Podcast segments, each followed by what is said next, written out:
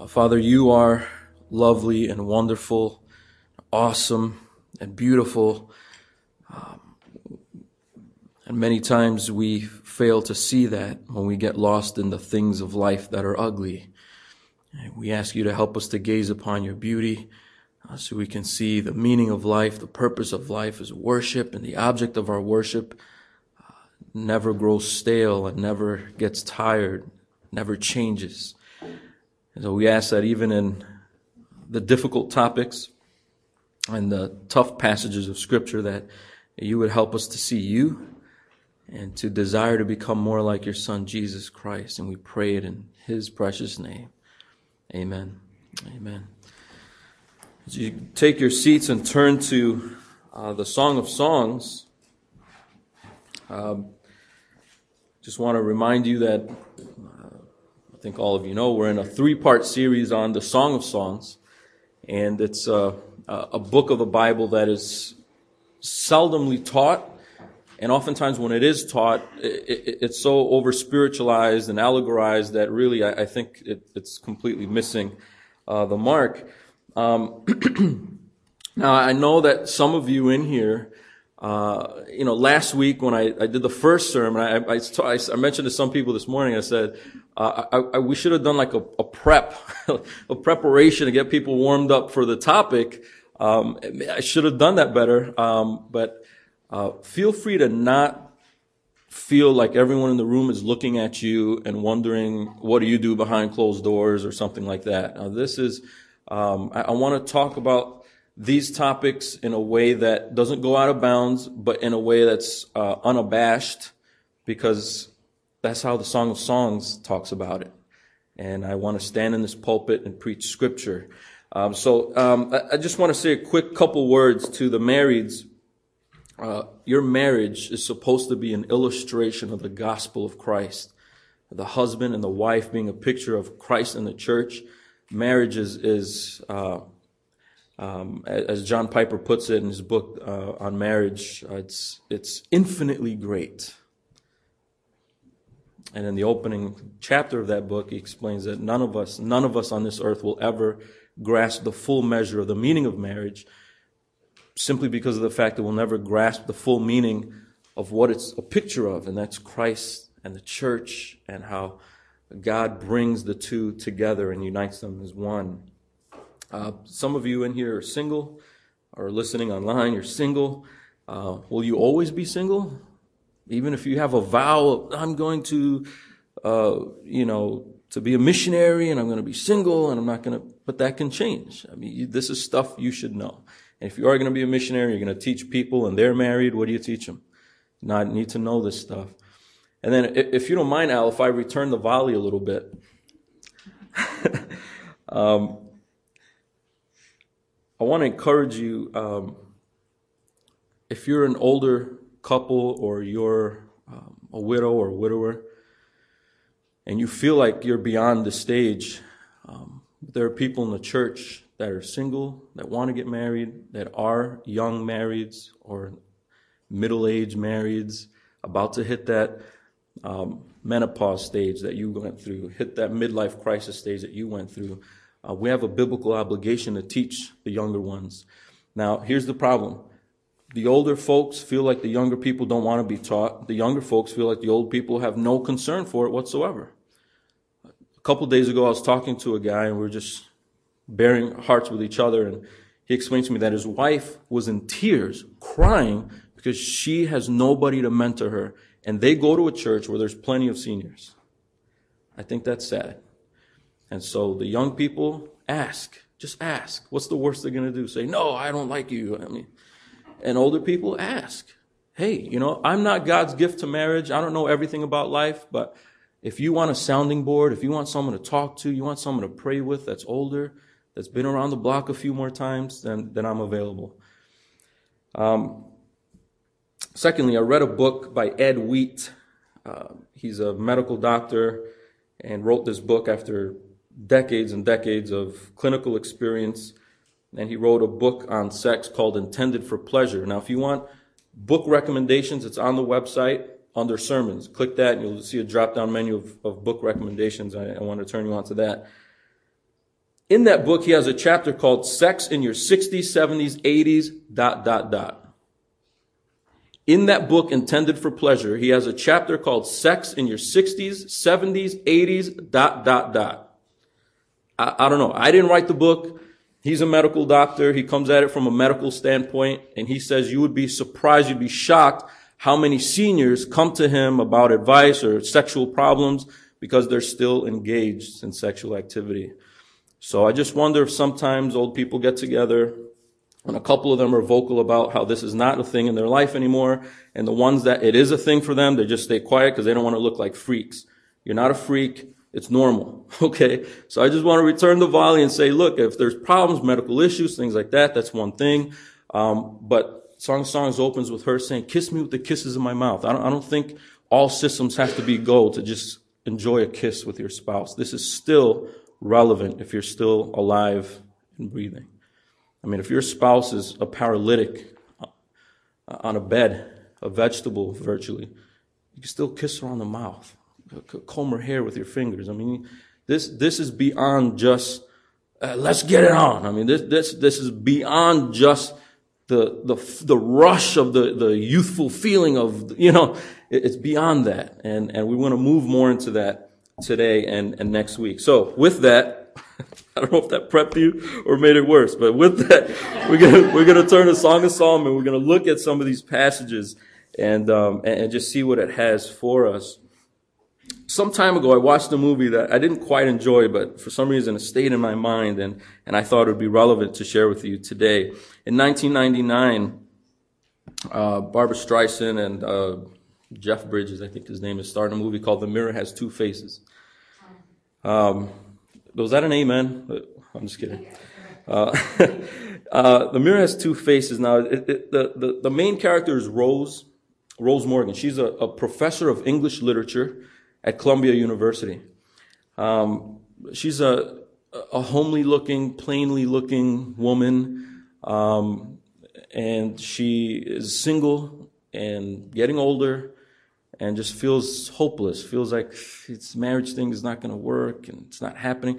Her younger sister, though, she's pretty. She's engaged to like her third husband. I mean, no problem finding a marriage for her. And then she lives with her sister and her nagging mom, who's always on top of her about when are you going to get married? When are you going to get married? When are you going to get married? And so it's sort of this living nightmare for her. Um, the other character is Greg Larkin. Greg Larkin is a, is a math professor at the same university. And, Greg has this weird notion. His idea is that um, the perfect relationship would be a marriage that has no sex in it whatsoever, no attraction, no no flirting, no uh, none of that, none of that stuff. Just just a, a marriage based on intellect, a marriage based on a shared understanding of things, and that's it. And he pops in a lecture of hers and he misunderstands what she's saying and he feels like she, she knows what I'm talking about.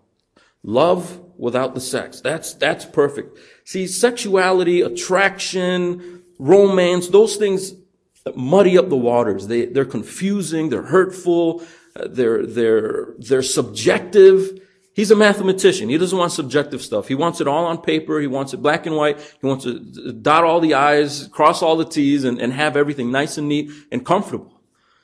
So he asked her to go on a date, and of course she's, so I'm being asked on a date, you know. So she goes, she takes the opportunity. This guy's a handsome guy. He's a, he's a professor, successful. And after a couple dates, he, they really like each other, and, she, and he proposes. And the way he proposes says, look, I want to be up front. Sex will not be in the picture. This will just be a marriage. Uh, me and you, we live together. We, we share our income and all those kind of nice things. We, we take walks. We have awesome discussions and conversations over breakfast and dinner and, and all these kinds of things, but, but no sex. That, that'll be a rare thing only if you need it. and out of her desperation because of nagging mom and jealous of her sister, she agrees. This, this is a chance to be married. And so she agrees to it.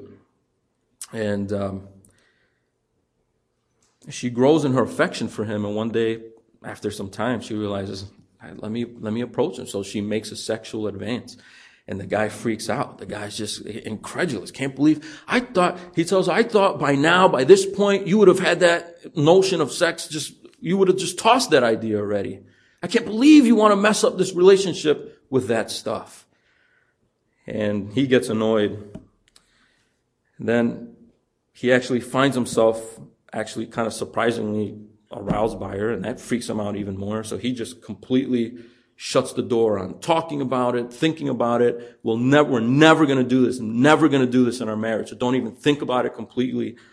Locks the door on it because he doesn't want to ruin their safe, practical marriage.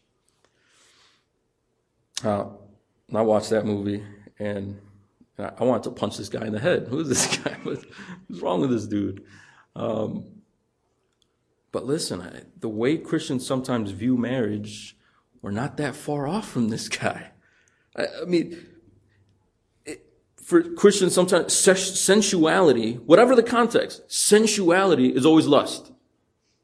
That, that's the thing of the world. Sensuality is the thing of the world. That's, that's Victoria's Secret. That's pornography. That's rated R movies. Don't, don't, the Christian shouldn't be sensuous. It's always lust. Uh, sexuality is always tinged with dirtiness, uh, whatever the context. Uh, being sexy is being naughty. It doesn't matter if it's in your spouse, in your home. Being sexy is being naughty. That's naughty. Don't, we shouldn't do that. Being attractive is being vain.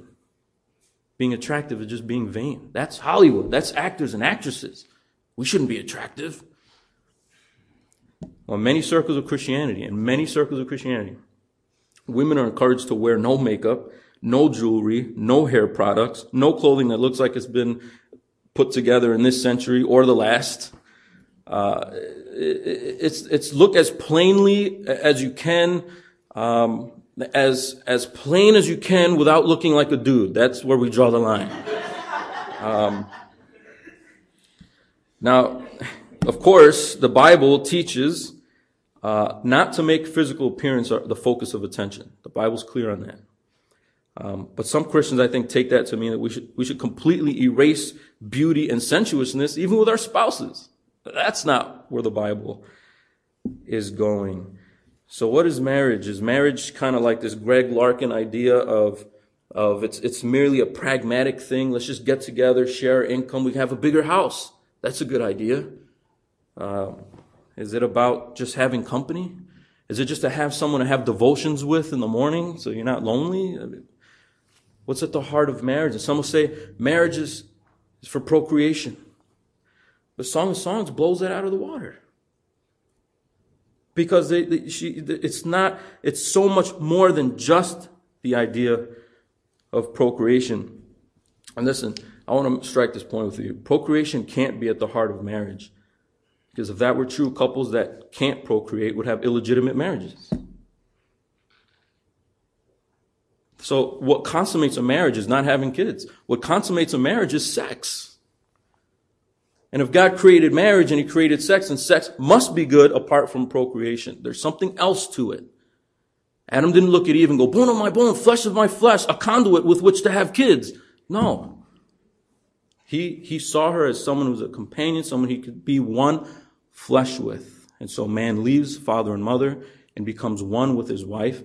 And sexual union is a physical symbol of that inward union that's going on between man and wife.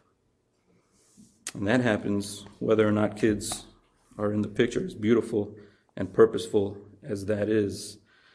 Um, Song of Songs is about that sexual union, that, that outward manifestation of that inward union between the man and the wife. The song is a celebration of that. It's an anthem that, that celebrates that gift that God has given us. And last week we, we looked at sex as a gift from God and it's to be enjoyed the way God intended it to be enjoyed.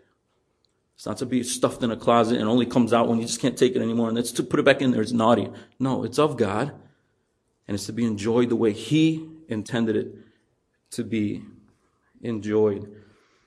But listen, what makes, part of what makes sex enjoyable is God's gift of attraction. What makes sex enjoyable is God's gift of attraction. Let's look at chapter 1 again. Song of Songs, chapter 1. And beginning, just 15 and 16, a couple verses there. Um, he says, Behold, you are beautiful, my love. Behold, you are beautiful. He doesn't have a stuttering problem. This is poetry, and he's emphasizing Behold, look, look at you. You're beautiful, my love. Look at you. Behold, you are beautiful. Your eyes are doves. She comes back with, Behold, you are beautiful, my beloved. Truly delightful. And so, of course, this isn't just about, look, I want to have kids, you want to have kids, so when do you want to do this? No. it's you are beautiful. Look at, look at you. Right? And that sparks the flame that prompts their union together. Now I have to make clear, this is how he looks to her. This is how she looks to him. In his eyes, she looks like this. In her eyes, he looks like this.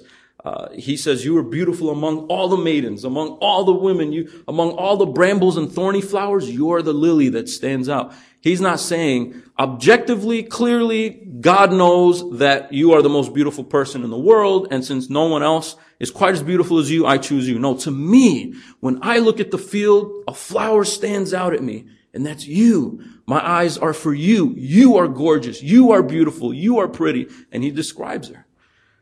And she returns that as well. Um, and so this is not a book that teaches us find the most beautiful person in the world and then try to marry them. And then if someone else more beautiful comes along, then you have a right to divorce them because, of course, you have to find the lily of the field. No. This is from their personal perspective. Shakespeare in Love's Labor's Lost wrote, Beauty is bought by judgment of the eye. Uh, David Hume wrote something similar when he wrote, beauty in things exists merely in the mind which contemplates them. Right? Those are all just real old ways of saying beauty is in the eye of the beholder, right? Beauty is in the eye of the beholder. And as he beholds her, behold, behold, you are beautiful. And so, yes, it's a subjective thing. And what matters is that to him, she's that way. To her, he's that way.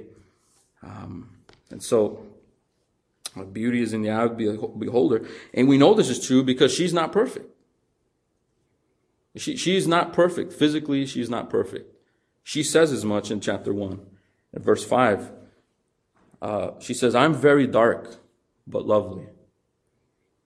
Now, some, some people say, it should, it should be, I'm very dark and lovely. No. Today we'd say that. With, with everybody burning themselves on the beach or paying $80 an hour in the suntanning booth to sit there and bake.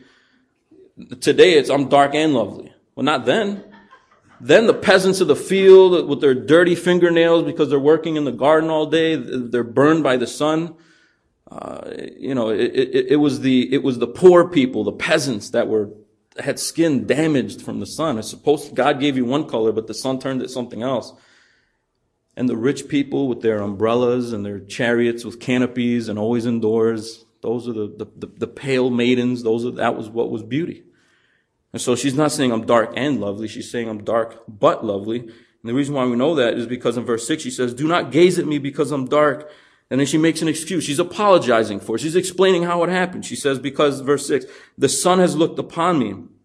My mother's sons, she doesn't say brothers. She's probably ticked off at them. So just give my mother's sons. They were angry with me. They made me the keeper of the vineyards but my own vineyard I have not kept. So she explains, look, I know I'm not perfect.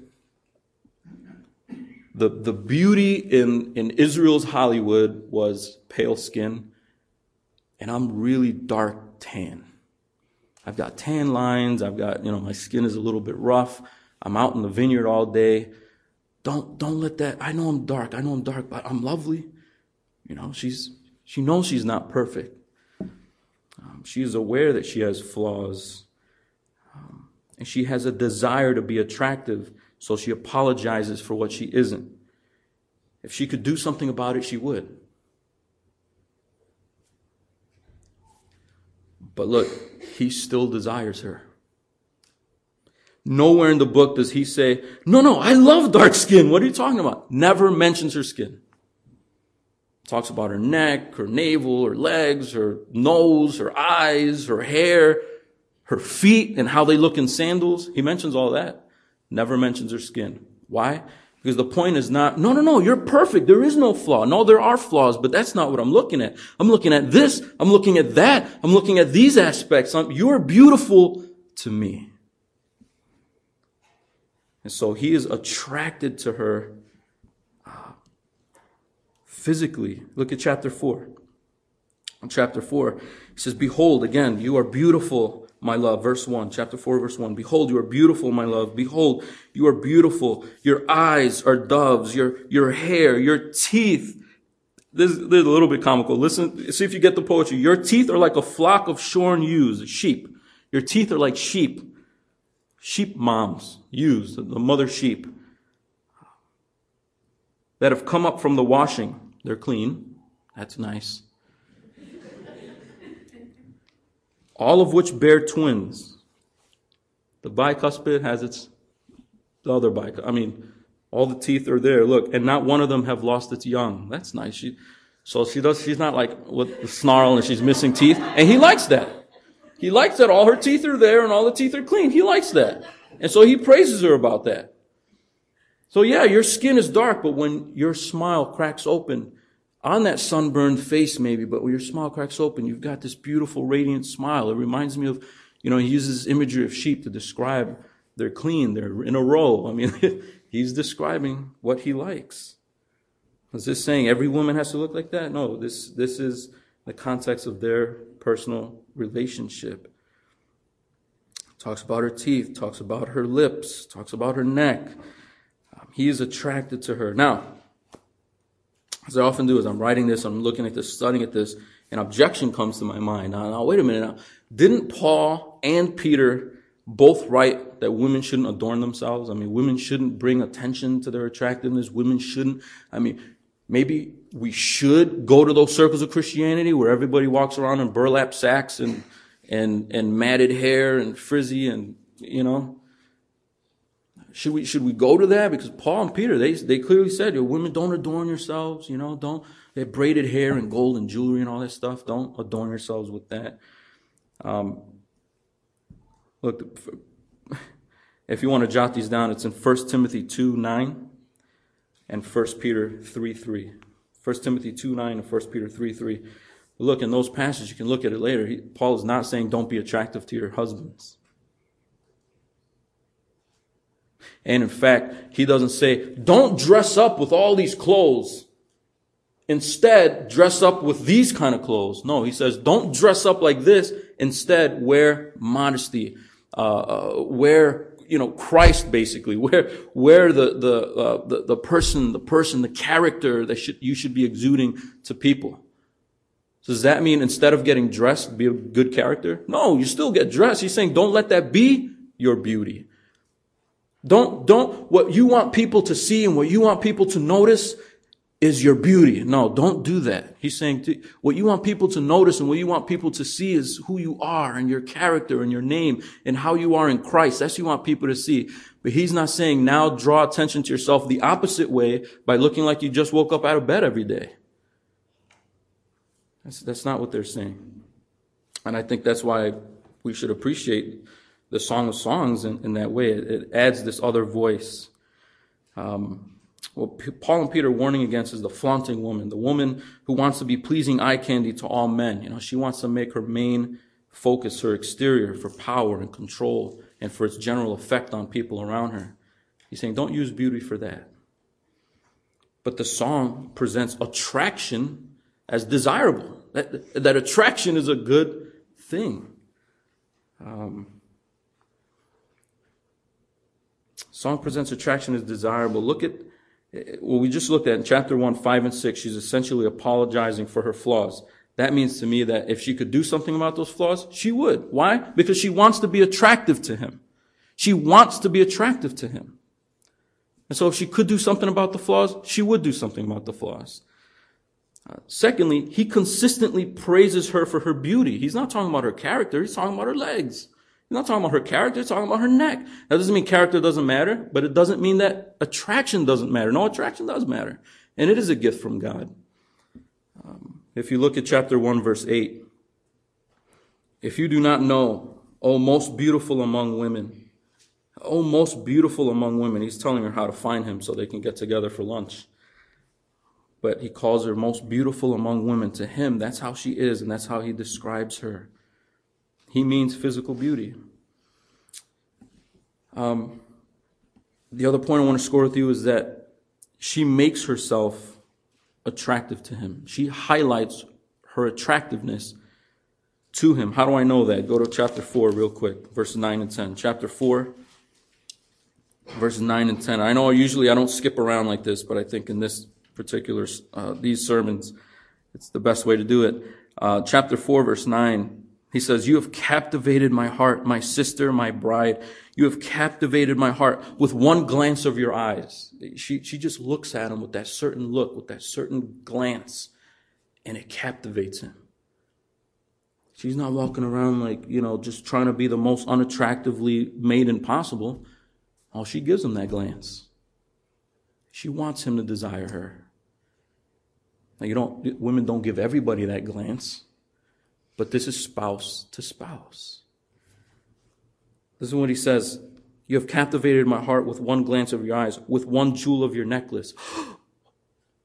she's wearing jewelry. Yeah, she's wearing jewelry. It's attractive. You know, it's attractive. Now she's not wearing big rocks and overspending the budget so she can constantly have a different Tiffany necklace on her neck every week. Of course, that's beyond the scope, but he's saying uh, that's beautiful. Those earrings, that's nice. That, that cap, you, you captivate my heart. I, I have to look at you. It's beautiful. And then look at verse 10. How beautiful is your love, my sister, my bride. How much better is your love than wine, and the fragrance of your oils than any spice. She, she's oiling herself up with the oils and fragrances. She went to Bath and Body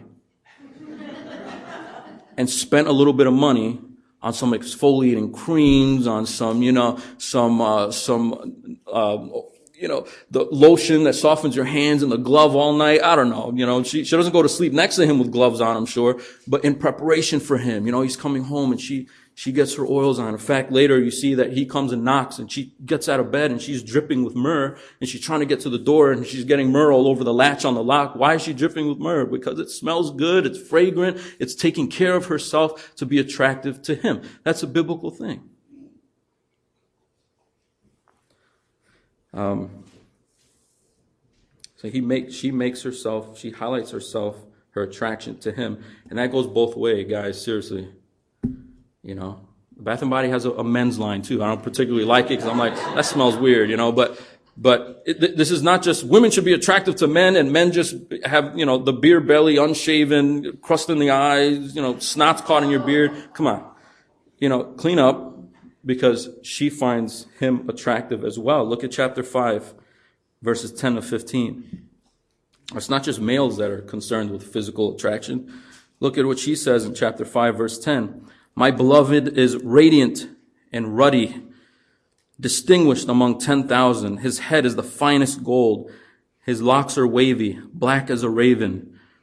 His eyes are like doves beside streams of water, bathed in milk, sitting beside a pool. His cheeks are like beds of spices, mounds of sweet smelling herbs. Listerine. Uh, his, his lips are lilies, dripping liquid myrrh. His arms are rods of gold. Do a few push-ups. Set with jewels. Uh, his body is polished ivory. Couple sit-ups. Bedecked with sapphires. His legs are alabaster columns. Do some squats. Set on bases of gold. His appearance is like Lebanon, choice as cedars. She's describing him physically. And so it's not just, look, I just want a man who can provide and just really knows the Bible really well. Who cares what he looks like? Well, that's nice, nice theory, but you're kind of going a little bit Greg Larkin on us, a little mirror two has two faces t- kind of deal. Um, no, physical attraction is a gift of God it's to be enjoyed the way God intended it to be enjoyed, not out of the bounds of marriage. You're not glancing at every guy with that same glance.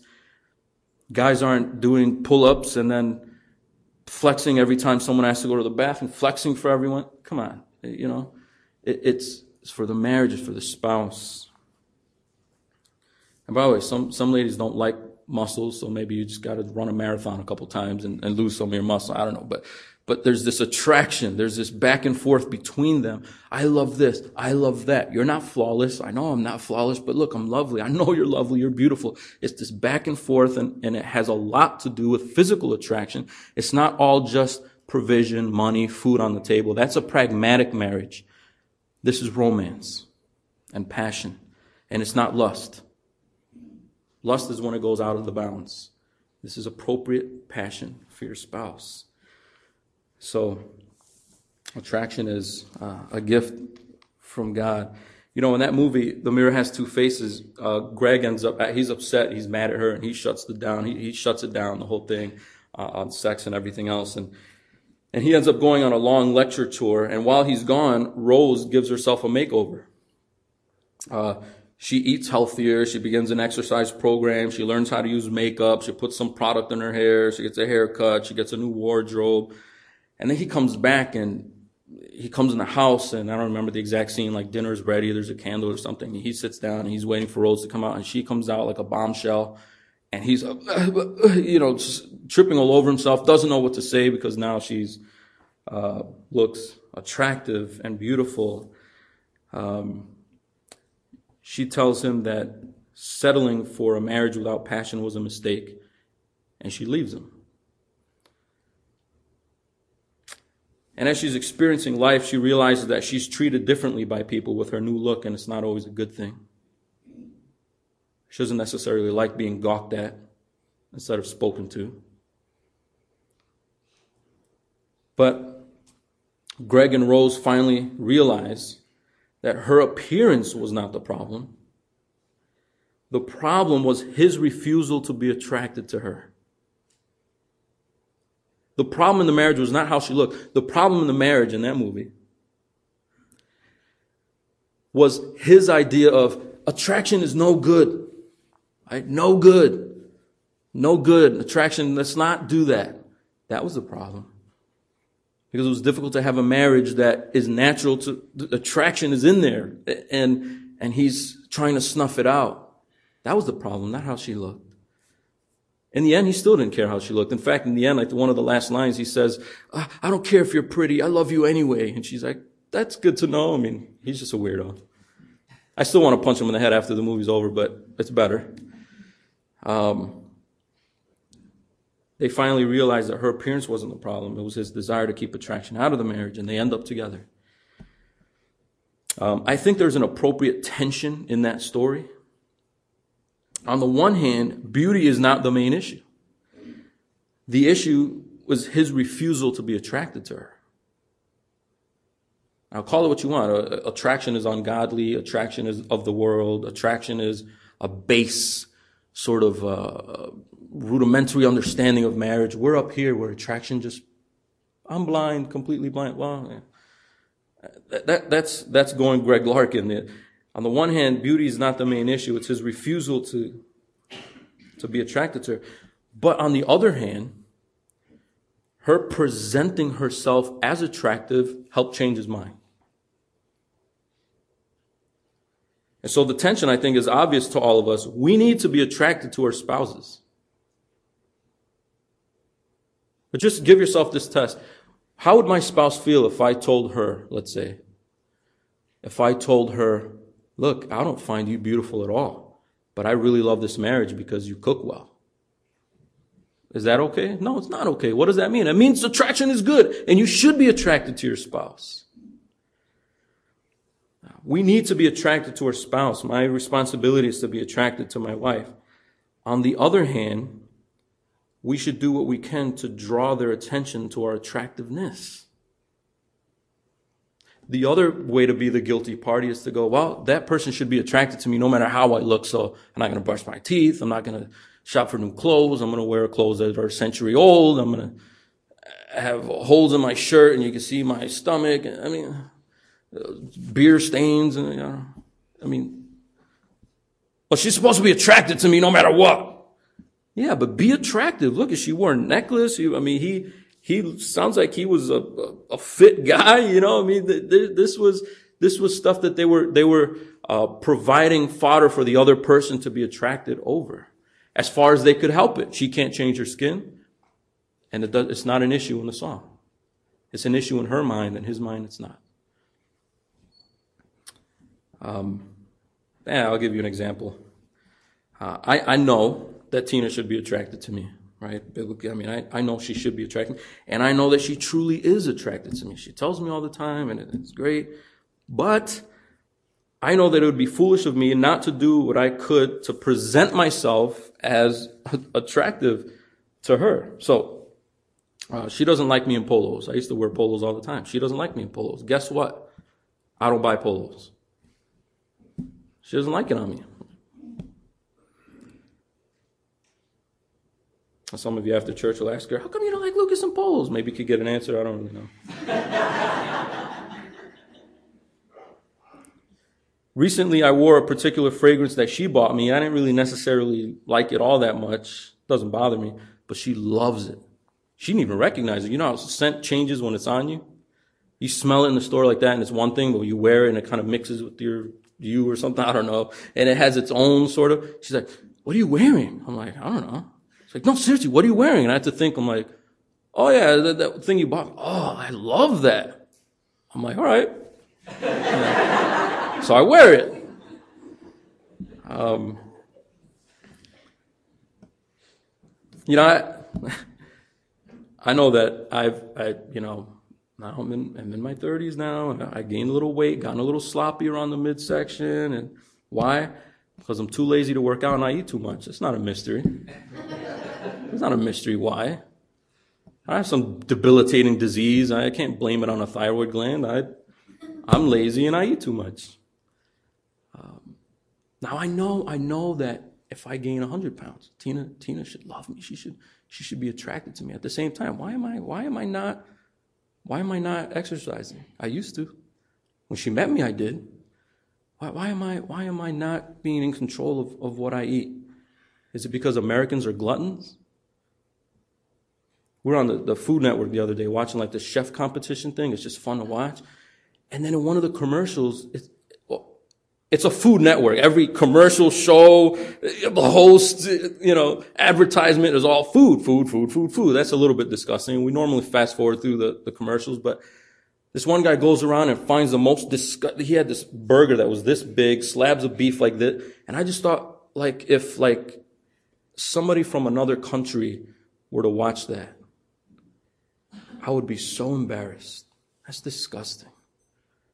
Right, so what's my point? My point is that's why that's why I'm a little sloppy around the midsection, if I want to put it that way. That's why. Uh, but if I'm if I want her to be attracted to me, and she'll tell me, no, no, no, I don't need you to be ripped and everything and, and everything, and that, that's really nice, Tina. But you know what? When I do, and then she, oh, oh, oh I know, I know, I know. I know you were kind of, you know, you're, you're not putting the pressure on, but I know though, you know, we're human beings and attraction is good. So I thought I'd just expose myself a little bit so that you guys can relax. Um, she needs to be attracted to me. I need to attract her to me. She has a responsibility. I have a responsibility. And, and one can't be the condition for the other do an exercise program and I'll start liking you. Or you can't say, start liking me and I'll think about doing a few push ups. No. One shouldn't be the condition for the other. Just like when Paul says a wife should submit and a husband needs to die for her, one is not the, you don't say, well, die for me and I'll submit to you. No, submit to me and I'll die for you. And then it never happens. No, you don't wait for the other one to move. You do it because it's your duty. You do it because you love the person. You do it because it's a picture of healthy marriage. So attraction is a gift from God. It's to be enjoyed the way He intended it to be enjoyed. And I just want to throw out a couple points of application for you guys, which I think are obvious by this point. Uh, first, nurture your attraction to your spouse. You realize how many of the Psalms speak to yourselves. Why are you down, soul? Why are you so downcast, soul? Put your hope in God. It's like talking to yourself to make yourself. Somebody, I think it was Martin Lloyd-Jones, I'm probably going to mess up the quote, but Martin Lloyd-Jones had said in one of his sermons or books uh, that many of us, um, a lot of our problems come from listening to ourselves more than we talk to ourselves. And so there, there's something valuable, and Paul says, whatever's noble, whatever's true, whatever's trustworthy, think on these things. There's a way to sort of rein your mind in. Your thoughts are all over here, and you're, you're feeling depressed, and you're feeling down, and the clouds are gray, but you can rein it in, and you can speak to yourself. And I think we can do that with attraction. He, he doesn't focus on the dark skin, he focuses on her neck and her teeth and how her feet look in sandals. So we can, we can do that. We can nurture our attraction to our spouses. And let me say this. You can't do that well if you're allowing Hollywood to set the bar. It'll be hard for you to do that with your spouse if you're all over here and you're looking at the posters and the magazines and you're like, that's what it should be. That's how she should look. And, and then you're going, no, your, your eyes, your focus, you're looking and you're saying, this is what's beautiful. This is how she is. And it's hard to do that with when your competition is airbrush artwork.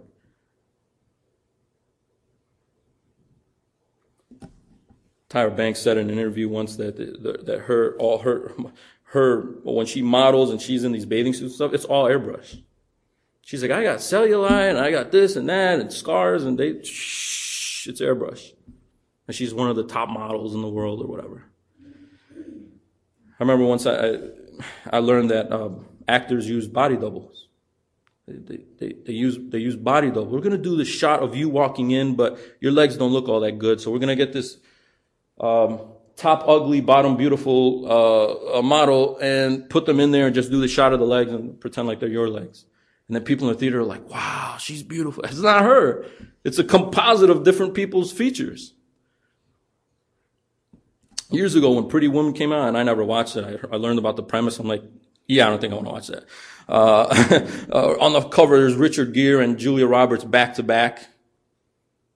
That bottom half is not Julia Roberts. She said so. So, so if we, if we put our spouse in the real world and con- con- continually, uh, juxtapose her, right? Put her next to and compare and contrast with fake fantasies, it's going to be real difficult to nurture your attraction to your spouse. Um, you know, when I walk in, um, an orchestra music doesn't flow, and I don't walk in slow motion as I gaze at Tina in the kitchen. I mean, this is real life. So it's hard to compete with Hollywood. You understand their flaws, but you're drawn to what is beautiful and you nurture your attraction to your spouse based on what you find is beautiful. The second thing I want to leave you with is tell your spouse. Tell your spouse. That's what the song is. The song is a dialogue, a communication, a back and forth of these things. You don't just think in your head, wow, I really like it when he does that. Say it. Explain that. I love that. Um, especially guys, you know, you may not feel poetic or whatever, but a text message, something, you know, copy other people. Who cares? You see a billboard, that's a really cool, and text it like it's your own. I don't know. And then just be honest later, like, yeah, sometimes I, I get muses, you know, there's, I read a Hallmark card and I kind of made it my own, but better than nothing. You're at least thinking about, I want to compliment you. I saw that quote, I saw that card, I saw that poem, and it reminded me of you. Put it in quotes then if you want to be, you know, I don't want to plagiarize. Put it in quotes and look, I saw this, I thought of you. This reminds me of you. It's not even your own words, but it's still, you're still communicating to her what you find beautiful. And wives, maybe nag less and do this more. I'm just saying. A, little bit less. What time are you home? A little bit less. Look at you. Look at crumbs on your collar. I can't believe. I mean, if the guy's nasty, you got to tell him. But a little bit less and a little bit more like, but your broad shoulders, I just feel safe when you hold. I don't know. And then thirdly, right, you have biblical permission, I would say responsibility, to highlight your attractiveness to your spouse without competing with Hollywood, just competing with your uncared for version of yourself. Sloppy, lazy, you know, unkempt Lucas versus well groomed, hygienic, teeth brushed, flossed, Listerine strips. I mean, Lucas. I'm not competing with James Bond. I'm competing with that other version of myself where I don't care how I look. It's no, I do care how I look to her. And it's not setting an impossible bar, neither does she. I have dark skin. What am I going to do about it? Please don't gaze at me because of it. I worked in the vineyards. What am I going to do? And he's like, look, I love your neck. I love your hair. And so attraction is a gift from God to be enjoyed the way he intended it to be enjoyed. I know there could be cases where there's very little you feel that you could be attracted to because of physically because of an accident or a disease or something like that. And, and that's a tragedy. That does not mean that attraction is wrong or distasteful. Um, attraction certainly is biblical and is a beautiful aspect of marriage. And I'd be wrong if I didn't close with this. Um, most of us look at this book and we think, boy, my, my marriage doesn't really look like that. You know, just like some of you women turn to Proverbs 31 and you're like, wow, I got, I got like two of them right. But it's this ideal. There is no such thing as the Proverbs 31 woman who works all night, doesn't go to sleep, makes blankets, makes bed linens, makes clothing, uh, is a town council leader, you know, teaches the Bible. But, but it's this ideal. And Song of Songs is presenting this ideal. This is what we aspire to. Every morning I wake up, I'm not going to be like, her hair looks like a flock of goats prancing down the. aisle. But, but you train your mind. And the only way to renew our minds and not conform to the thinking of this world and what it says about attraction and what it says about sex, to, to, to not conform to that and be transformed is to renew our minds, and Christ does that renewing. You could put little checklists. I will be attracted to my spouse. Darn it, I will. No. It's, it's a renewal of the mind. And we need Christ to do that. All of Scripture, all of God's Word, uh, show us where we fall short. So it's natural to look at this song and say, ooh, my marriage falls short a little bit. Every passage of Scripture does that. But then Scripture teaches us that Christ brings us from that fallen place to the redeemed place and where Adam and Eve sinned and they looked at each other and the first thing they recognized was that they were naked and the first thing they felt in terms of sexuality was shame. Song of Songs is this picture that look at what God is doing. God is, God is, marriage is not lost. Marriage, all it was intended to be is not just lost. And so we're constantly moving away from Adam and Eve, shameful, moving toward the Song of Songs. And we need Christ to do that in us. So I'm going to ask Dave to come forward as I uh, pray for us. Father, we, uh, we know that uh, these issues are, are difficult issues. They're difficult topics. Um, Lord, I pray uh, truly that um, the questions that are brewing in the minds and hearts of your people in here this morning, that they would feel free to jot those down, put them in the back. We can talk about them next Sunday. Um, a, a biblically based, solid discussion about what you have to say concerning these issues. Um, we all need transformation. We all need the renewal of our minds, especially on these things, because this is often absent in the church, but so heavily prevalent in the world that all the information that we're getting bombarded with is the wrong view of sex. And then we come to church and we're not getting the right view of sex. And then sex just becomes this ugly thing.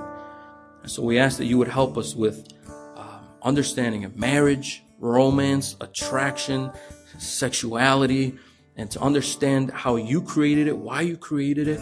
And as we enjoy that in our marriages, our marriages will be healthy pictures of your grace to your people. We pray it in Jesus' name. Amen.